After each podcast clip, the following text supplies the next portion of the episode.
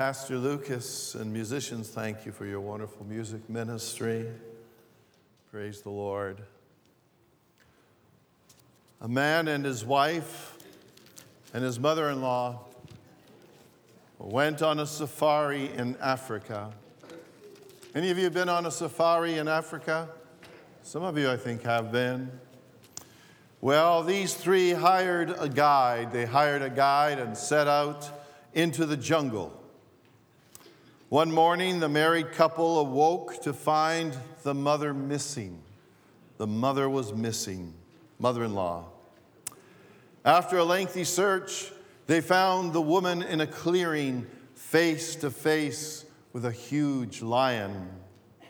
The terrified wife cried out to her husband and said, Dear, dear, what should we do? What should we do? The husband replied, Not a thing. The lion got himself into this mess. Let him get himself out of it.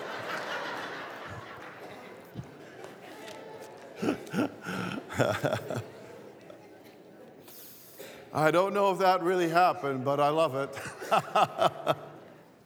Would you please turn to the Gospel of Matthew, chapter 2? Gospel of Matthew, chapter 2, please. I want to welcome our radio listeners and internet listeners as we turn to God's Word. In the first 12 verses of Matthew's Gospel, chapter 2, we are told of how wise men from the east, sometimes called magi, went searching for the newborn baby Jesus to worship him. King Herod had told the wise men to go back to him, back to Herod, uh, and tell him where Jesus could be found so that Herod himself could also go and worship Jesus. In reality, however, King Herod was afraid Jesus would grow up and take over as king from Herod. And so Herod was actually planning to kill baby Jesus. Verse 12 says, When it was time to leave, they, the wise men, returned to their own country by another route, for God had warned them in a dream not to, not to return to Herod. So let's pick up the story now at verse 13, where it says, after the wise men were gone, an angel of the Lord appeared to Joseph in a dream. Get up, flee to Egypt with the child and his mother, the angel said. Stay there until I tell you to return, because Herod is going to search for the child to kill him. That night, Joseph left for Egypt with the child and Mary, his mother, and they stayed there until Herod's death. This fulfilled what the Lord had spoken through the prophet I called my son out of Egypt. Herod was furious when he realized that the wise men had outwitted him. He sent soldiers to kill all the boys in and around Bethlehem who were two years old and under, based on the wise men's report of the star's first appearance.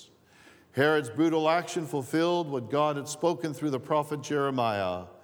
A cry was heard in Ramah, weeping and great mourning. Rachel weeps for her children, refusing to be comforted, for they are dead. When Herod died, an angel of the Lord appeared in a dream to Joseph in Egypt. Get up, the angel said. Take the child and his mother back to the land of Israel, because those who were trying to kill the child are dead. So Joseph got up and returned to the land of Israel with Jesus and his mother. But when he learned that the new ruler of Judea was Herod's son, Archelaus, he was afraid to go there. Then, after being warned in a dream, he left for the region of Galilee. So the family went and lived in a town called Nazareth. This fulfilled what the prophets had said he will be called a Nazarene. That, by the way, is one, one of the scripture passages from which our church name comes from Church of the Nazarene. All right. Our theme today, my friends, is this I wish for you God's blessings. From what we have just read, we can, we can discover a variety of blessings for this new year to come. We're just going to focus on a few of them in the time that we have. And the first blessing, the first blessing I want you to give attention to with me is this the blessing of God's guidance. This truth uh, comes to my mind when I read verse 13. Why don't you read verse 13 in unison with me from the big screen? After the wise men were gone, an angel of the Lord appeared to Joseph in a dream. Get up, flee to Egypt with a child and his mother, the angel said. Stay there until I tell you to return, because Herod is going to search for the child to kill him. The Lord guided Joseph and Mary to go from Bethlehem, where Jesus was born, to Egypt for their safety. The Bible speaks of how the Lord wants to guide us. He was guiding Joseph and Mary at this stage in their journey. And throughout the Bible, God speaks of how He wants to guide you and me, each one of us. For instance, Psalm 23, verse 3, latter part of it says, He, God, guides us along right paths. Uh, Psalm 32, verse 8 says, the Lord says, I will guide you along the best pathway for your life. Isn't that good? Read it out loud with me because it's just powerful. Read it, read it, and think about it. Absorb the truth together. The Lord says, I will guide you along the best pathway for your life. Remember this verse in this new year to come as you're facing different uh, challenges, as you're facing different issues in your life, think about Psalm 32, verse 8. I will guide you along the best pathway for your life. Amen. In this new year, may you and I seek, to begin with, point A, for those of you making notes, seek God's guidance to live right to live right. Galatians 5:16 says, "So I say, let the Holy Spirit guide, let the Holy Spirit guide your lives. Then you won't be doing what your sinful nature craves." Think about that verse. Let the Holy Spirit guide your lives. Then you won't be doing what your sinful nature craves. There's the story of the man who came down from the Carolina mountains down in the States. A man came down from the Carolina mountains one day. He was all dressed up and carrying his Bible. A friend saw him and asked, Elias, what's happening? Where are you going all dressed up like that? Where are you going so dressed up like that? Elias said this He said, Well, I've been hearing about New Orleans. I hear, I hear there's a lot of free running liquor and a lot of gambling and a lot of real good naughty shows. The friend looked, looked him over and said, But Elias, uh, why are you carrying, why are you carrying your Bible under your arm? Elias answered, well, if it's as good, if it's as good as they say it is, I might stay over until Sunday.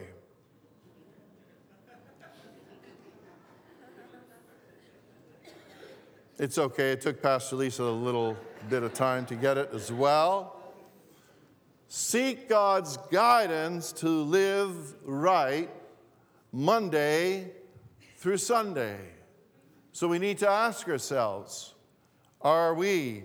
Are we living right? Not just for a few hours on Sunday. Are we living right? Monday, Tuesday, Wednesday, Thursday, Friday, Saturday, each day. Amen? Amen. That's what the Bible says. We want and need God's guidance to live right. May you and I also seek, point B, seek God's guidance in family matters. This year, some of you will most likely be getting married. Others of you are already married and you will have the joy of having a baby. Some of you have children who are transitioning into the teenage years or into the college and university years. Some of you might be considering buying a, a new car or a new home as a family. Others of you are, are wondering how to best help your aging parents. Uh, then there are those who are facing the question what is the right time to retire? Psalm 32, verse 8 says, I, the Lord, will guide you along the best pathway, the best pathway for your life. Think about it. Isn't it wonderful to know? Isn't it wonderful to know the Lord wants to guide us in family matters? Amen? May you and I also seek, point C here, God's guidance in financial matters. In financial matters. I believe with my whole heart, I believe with my whole heart that the most important decision, the most important decision I have ever made about financial matters was to begin to give tithes and offerings to the Lord, starting with when I was a teenager, when I had a part time job at Nob Hill Farms. God guides and instructs us to do this. In the Bible, in Malachi 3, verse 10, here's what it says. Let's, uh, let's read it in unison together. Some of you know this verse, all right? Malachi 3:10 says, Bring all the tithes into the storehouse, and that's a person's local church these days, so there will be enough food in my temple. If you do, says the Lord of heaven's armies, I will open the windows of heaven for you I will pour out a blessing so great you won't have enough room to take it in. Try it. Put me to the test. My friends, as a teenager, I started because of the, the Bible teaching that I heard from my pastor and from my Sunday school teacher. As a teenager, I started to put this verse into practice, and I can honestly stand before you today, and I believe it is the most important financial decision I ever made. And in addition to that, it, it, it has been one of the greatest spiritual decisions I have ever made in my life. And there's another couple of verses in 2 Corinthians chapter 9, verse 7 and 8, which we need to give attention to as well. Read them with me from the big screen as you see it there. 2 Corinthians 9, 7 and 8. For God loves a person who gives cheerfully, and God will generously provide all you need. Then you will always have everything you need and plenty left over to share with others. Okay, read it again, read it again. For God loves a person who gives cheerfully, and God will generously provide all you need. Then you will always have enough, uh, you'll have everything you need and plenty left over to share with others. And I'm sure some of you are thinking, well, how can that be, Pastor Nick? All I can tell you is it's God's word and it's true. It's true, my friends. That's what I can tell you. And I want to say to you, make it for your own benefit, for your own spiritual benefit, for your own financial benefit. Make it your New Year's resolution, one of them, to begin to give tithes and offerings. A tithe is 10% of our income. An offering is anything above 10%, such as giving to Cuba missions, giving to our regular World Evangelism Fund, giving to our mortgage fund, and other special offerings that we sometimes receive during the year. I say to you, for obedience to the Lord, for your spiritual and many other blessings, begin, begin to tithe and to present offerings. And a year from now, a year from now, I am certain you will come and say, Thank you, Pastor Nick, for that teaching you gave on the last Sunday of the year of 2018. Amen? Amen. So after church today, after church, I want to encourage you to go to the table in the foyer all right, go to the table in the foyer and pick up a box. When I say pick up, don't just pick it up. the person there has to record what number of box you're getting, and you can use that box of numbered envelopes to give your tithes and offerings throughout 2019. Now, there are many others of you who have already been tithing, you've been using the offering envelopes, and uh, if you haven't picked yours up as yet, please pick it, pick it up. Would you do that? All right? So, we've talked about what? The blessing of God's guidance. May you experience it in this new year to come. Let me take you to a second serious and major blessing here, and it is this. We read of it at the start of our scripture.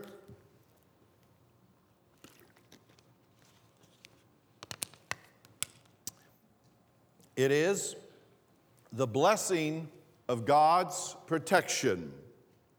Verses 13 and 14 and the following clearly tell us that the angel of the Lord directed Joseph to flee to Egypt in order to protect baby Jesus from Herod, who had given an order for his soldiers to search for the child to kill him.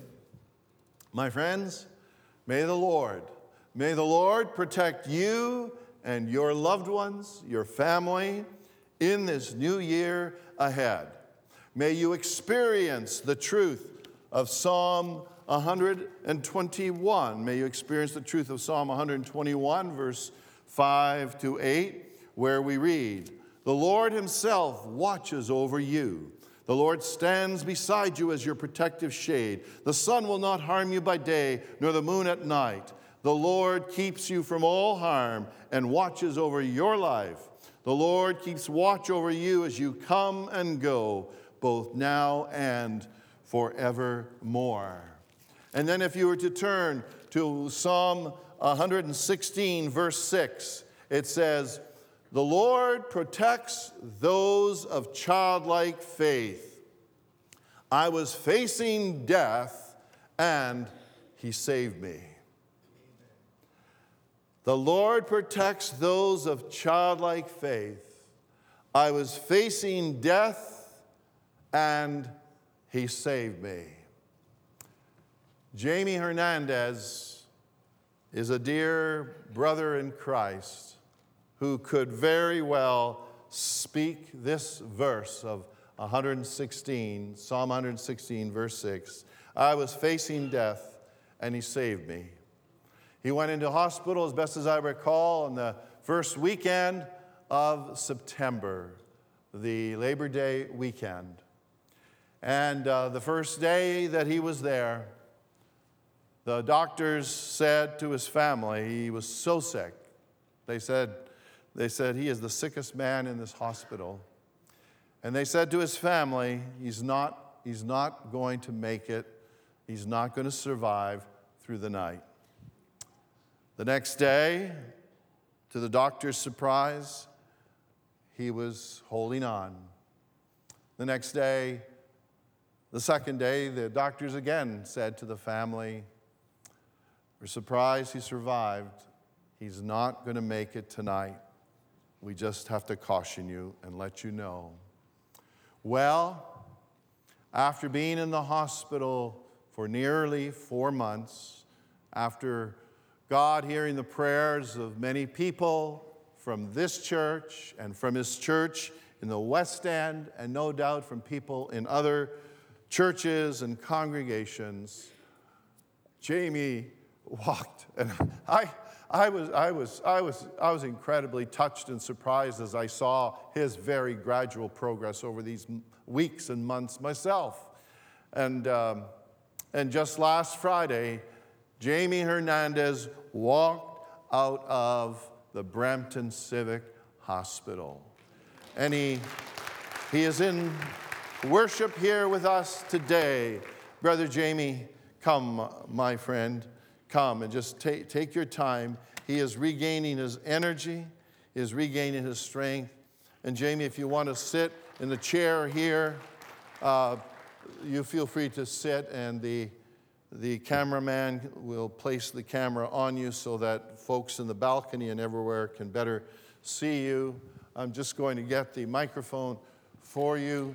But, folks, I said to you, Psalm 116, verse 6 says, I was facing death and he saved me. And I am sure that's what Jamie is thinking and feeling today. Amen? Amen. Good afternoon, church family. First of all, I'd like to thank everyone that prayed for me, those that came to visit me while I was in the hospital. Pastor Lisa, Pastor Nick, Brother Anthony, and Sonia Chansung. And I believe, oh yes, and Pastor uh, uh, Gerald Budu and Pastor Esther Budu. Thank you very much, and God bless you all. See, in the long weekend of September, I passed out and I was brought to the hospital. Like what Pastor Nick was saying, the doctors told my children, he's not going to survive. Better call his friends and the rest of your family to say goodbye to him. I didn't know that this was happening because I was in a coma. And four weeks after, I was healed by the Lord. And when I was alone, I prayed and I said, Lord, you healed me because you have a plan for me. I don't know what it is, but whatever it is, I am going to follow it. No doubt I will do it. Please let me know what you want. And it was very clear. In the middle of the night, I woke up and I heard a voice, and it said, Continue your late wife's mission to Cuba. This uh, trip to Cuba, I cannot make it because I'm still survive, uh, uh, trying to get uh, strong enough. But next year, I will be with Pastor Budu uh, to Cuba. I thank the Lord for everything because He is the one who is control. He healed me because I, He loves me. And He made me strong again. See, when I woke up from my coma, my left arm and my, my left leg was were paralyzed. I couldn't move, I couldn't walk. But now, see, I'm strong enough. I lost 40 pounds, but I have gained six pounds. Today, my children said, Well, Dad, after uh, the services, uh, the rest of the family will meet at the Scarborough Town Center. And I said, Scarborough Town Center?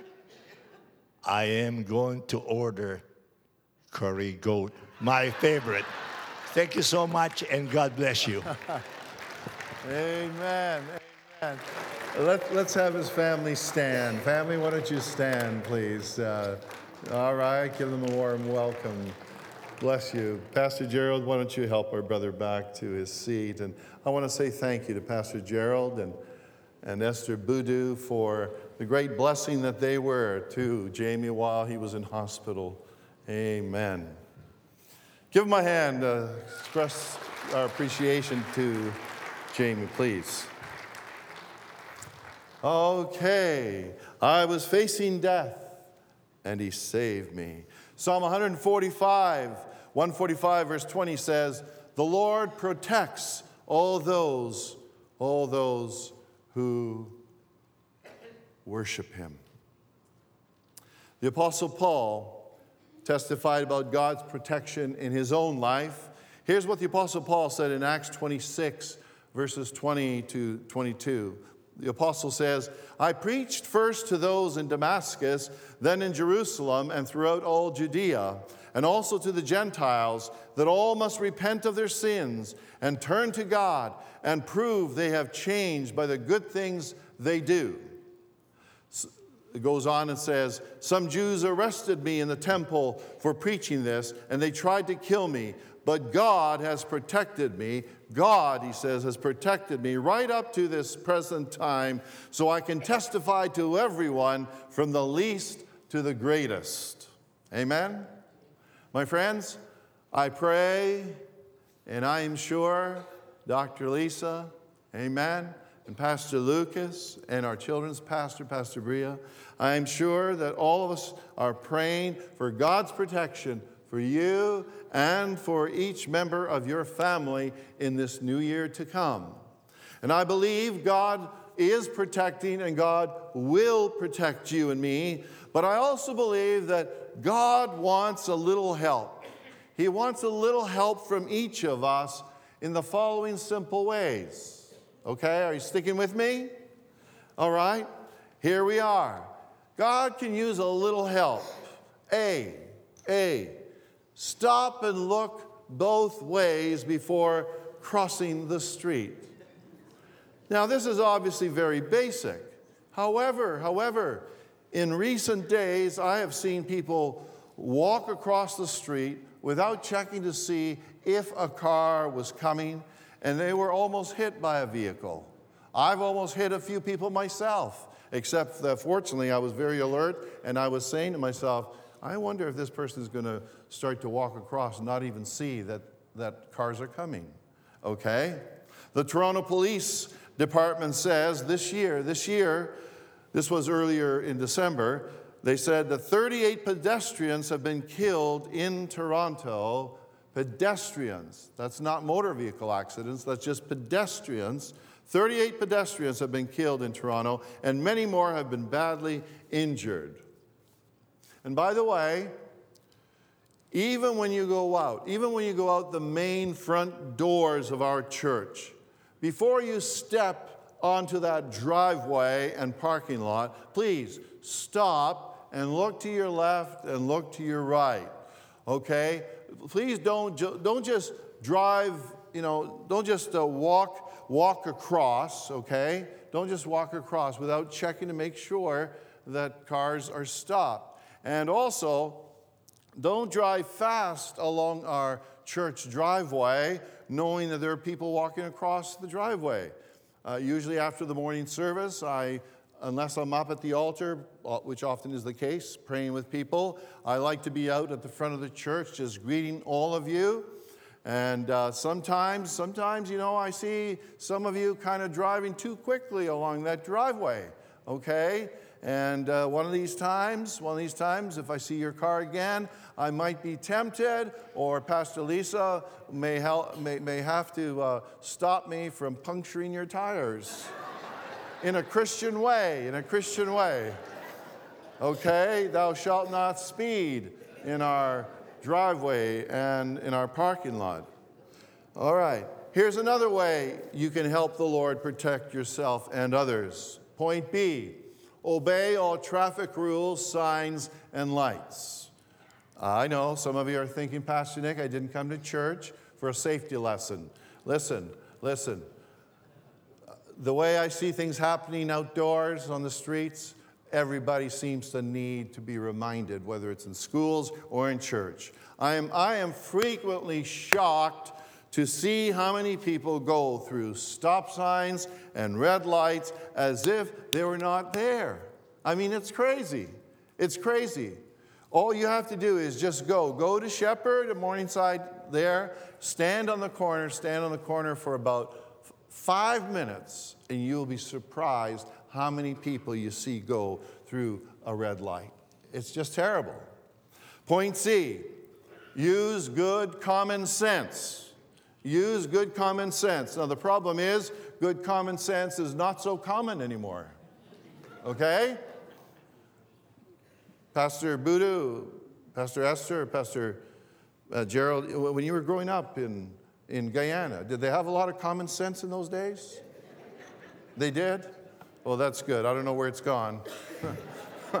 All right? Um, for example, for example, a few, a few uh, weeks ago when we had our first significant snowfall of the winter. I think it was about 14 centimeters. Now you would have thought you would have thought that everyone would have slowed down on the streets and on the highways. You would have thought that. Common sense says that's what people would do. Well, I was driving. I was driveway, driving on Highway 401, and a few of us were going slower, but many other people were driving as if it were a bright and sunny day with no snow and no, no, um, no slush problems or anything of the sort.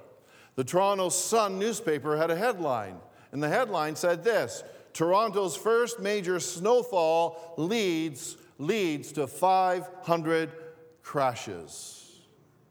Now, using common sense, most of those crashes could have been prevented, okay? Most of you who know me well would hopefully, you'd hopefully be able to say, Pastor Nick has really good common sense, and he uses it repeatedly. Uh, can, can you say that? At least, can you say that of me? Pastor Nick has really good common sense. My, my wife would probably, says, would probably say he has too good common sense. but uh, I, I believe you could say that of me. I feel I have always had really good common sense, but there have been a few times in my life, not many, not many, but there have been a few times when I have really been disappointed with myself. I wanted to slap myself, you know, slap myself and say, What's the matter with you, boy? You know, why did you do something so dumb? Here, here's, here's an example. Here's an example. Some of you, some of you get blessed when I tell you nasty or bad things about myself, okay? After I finished my Bachelor of Science degree at the University of Toronto, I went to Kansas City, Missouri to study at Nazarene Theological Seminary. That's the graduate school for the Church of the Nazarene for students preparing to become pastors. So I went there to work on the Master of Divinity degree, which was a three year program, and then I stayed for an extra fourth year of further biblical studies.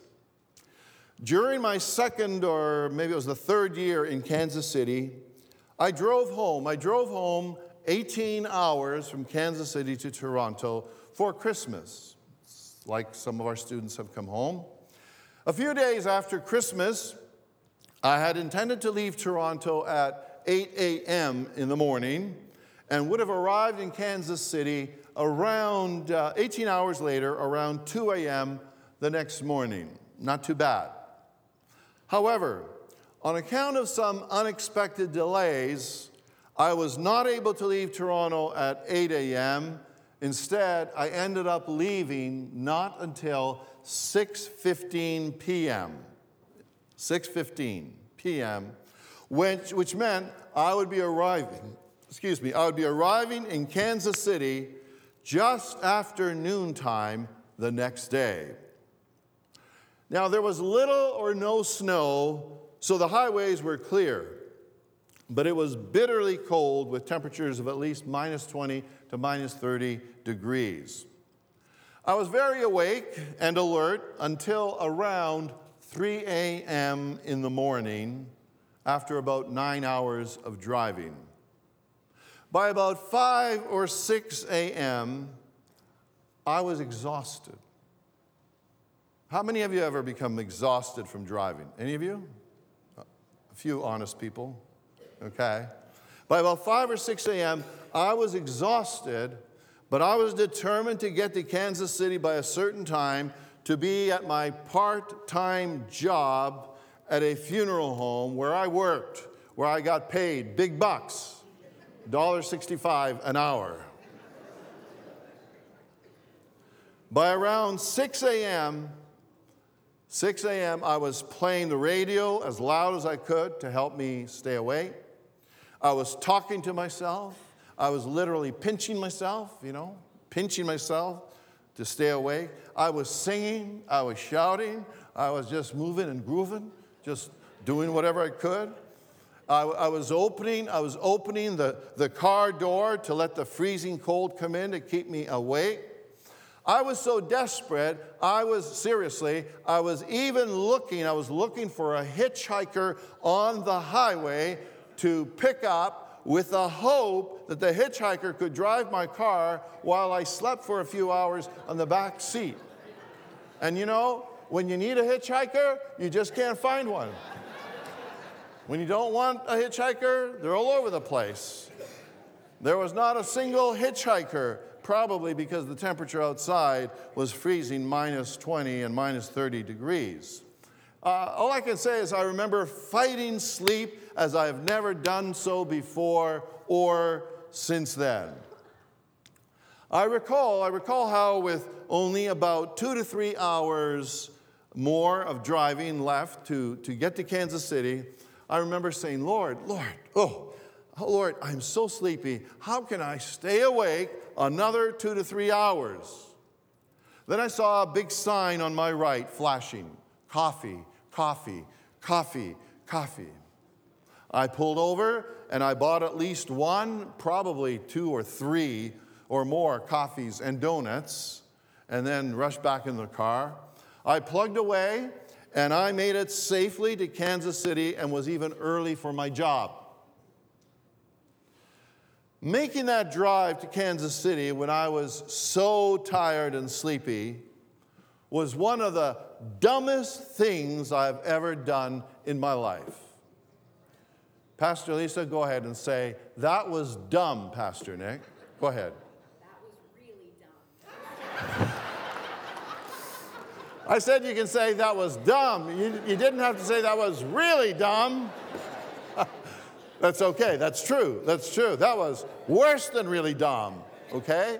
It was really dumb because I jeopardized my life and the lives of other people on the, the, the highway other drivers due to my fatigue and sleepiness. And sleepiness. You know, I, I should have, I should have phoned my colleague at the funeral home and said to him, Brother Jim, can you work my shift and I'll work one of your shifts because I'm going to have a hard time getting back to Kansas City on time for my scheduled shift. I mean, that's what I should have done, or called my manager or the owner of the funeral home and said, Look, this and this has happened. Quite frankly, I did not use my good common sense. And besides that, my mother, dear mother, was worried about me driving all morning and, all night and uh, all evening in 20, minus 20, minus 30 degree weather. That wasn't right of me to have my mother worried like that, was it? That was dumb. That was dumb, Pastor Nick. Really dumb, as Pastor Lisa said. Now, over the years, I've had different people in our church tell me that they were planning, that you were planning to drive all the way and all, all day and all night to get to Florida, to get to Florida in 24, 26 hours. As some of you know, I have pleaded with you to not do that on account of my unwise 18 hour drive to Kansas City when I was in seminary. And I still say to any of you, don't drive through the night like that. All right? Now, just to show you that, I, that I learned a valuable lesson from the drive to Kansas City, a few years ago, my, my son in law and I were driving back from Detroit. We were driving back from Detroit uh, which would normally be a five to six hour drive back to Toronto. We left Detroit at 8 p.m., but because of a snowstorm around 2 a.m. in the morning, it was very hard to see on Highway 401. We were near London, Ontario, which is only about a two hour drive uh, away from Toronto. But with a snowstorm, snowstorm, snowstorm, I estimated, I estimated the last the last two hours would take four to six hours to get home. And so, guess what? I learned from my stupidity in that 18 hour drive to Kansas City. So, around 2 a.m., I said to my son in law, I said, Yanni, the highway is too dangerous with a snowstorm and the darkness. I don't really want to spend 80 to $100 on a hotel, but it is the wisest thing to do. And I said, the next hotel we see, Let's pull off, get some sleep, and hopefully by the morning the storm will be over and Highway 401 will be cleared and it'll only take us two hours more to drive home. And that's what we did. That's what we did. Dear ones, all I'm saying, and the, the only reason I've told you some of these uh, dumb stories, well, this main dumb story, is because I'm hoping you will remember my own stupidity and say, you know what? I'm not going to do something dumb like Pastor Nick did. I'm going to learn from what happened with him, and I'm not going to do what he did. So, all I'm saying is for the protection and safety of yourself, uh, your family, and other people, use the good common sense the Lord has given you in this new year. Amen?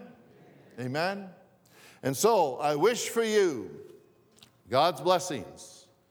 First of all, the blessing of God's guidance. Secondly, the blessing of God's protection. And the best way that you can be assured of God's guidance and God's blessing, God's protection, the best way is for you to put your life in the hands of the Lord and to say, Lord, I'm yours. Lord, I repent of my sins. I believe Jesus, your Son, died on the cross to pay the price for my sins. And I place my life in your hands, Lord, in your hands. And I want to know that my todays and my tomorrows are going to be guided by you and protected by you as a child of God. Amen. Let's stand, shall we? Let's pray. Dear Lord, we see in the Bible how you guided Joseph and Mary, and we see how you protected them. And we're thankful for the blessing of guidance and protection, the blessings. And I pray, oh God, in this new year that you would indeed give your guidance and your protection to your people, to our children, to our young people, to our college university students, to our young adults, to our middle aged adults, older adults, to everyone, oh God. We just pray, oh Lord, for the blessings from the Lord, beginning with guidance, and protection. Let it be so. In Jesus' name we pray. Amen. Amen.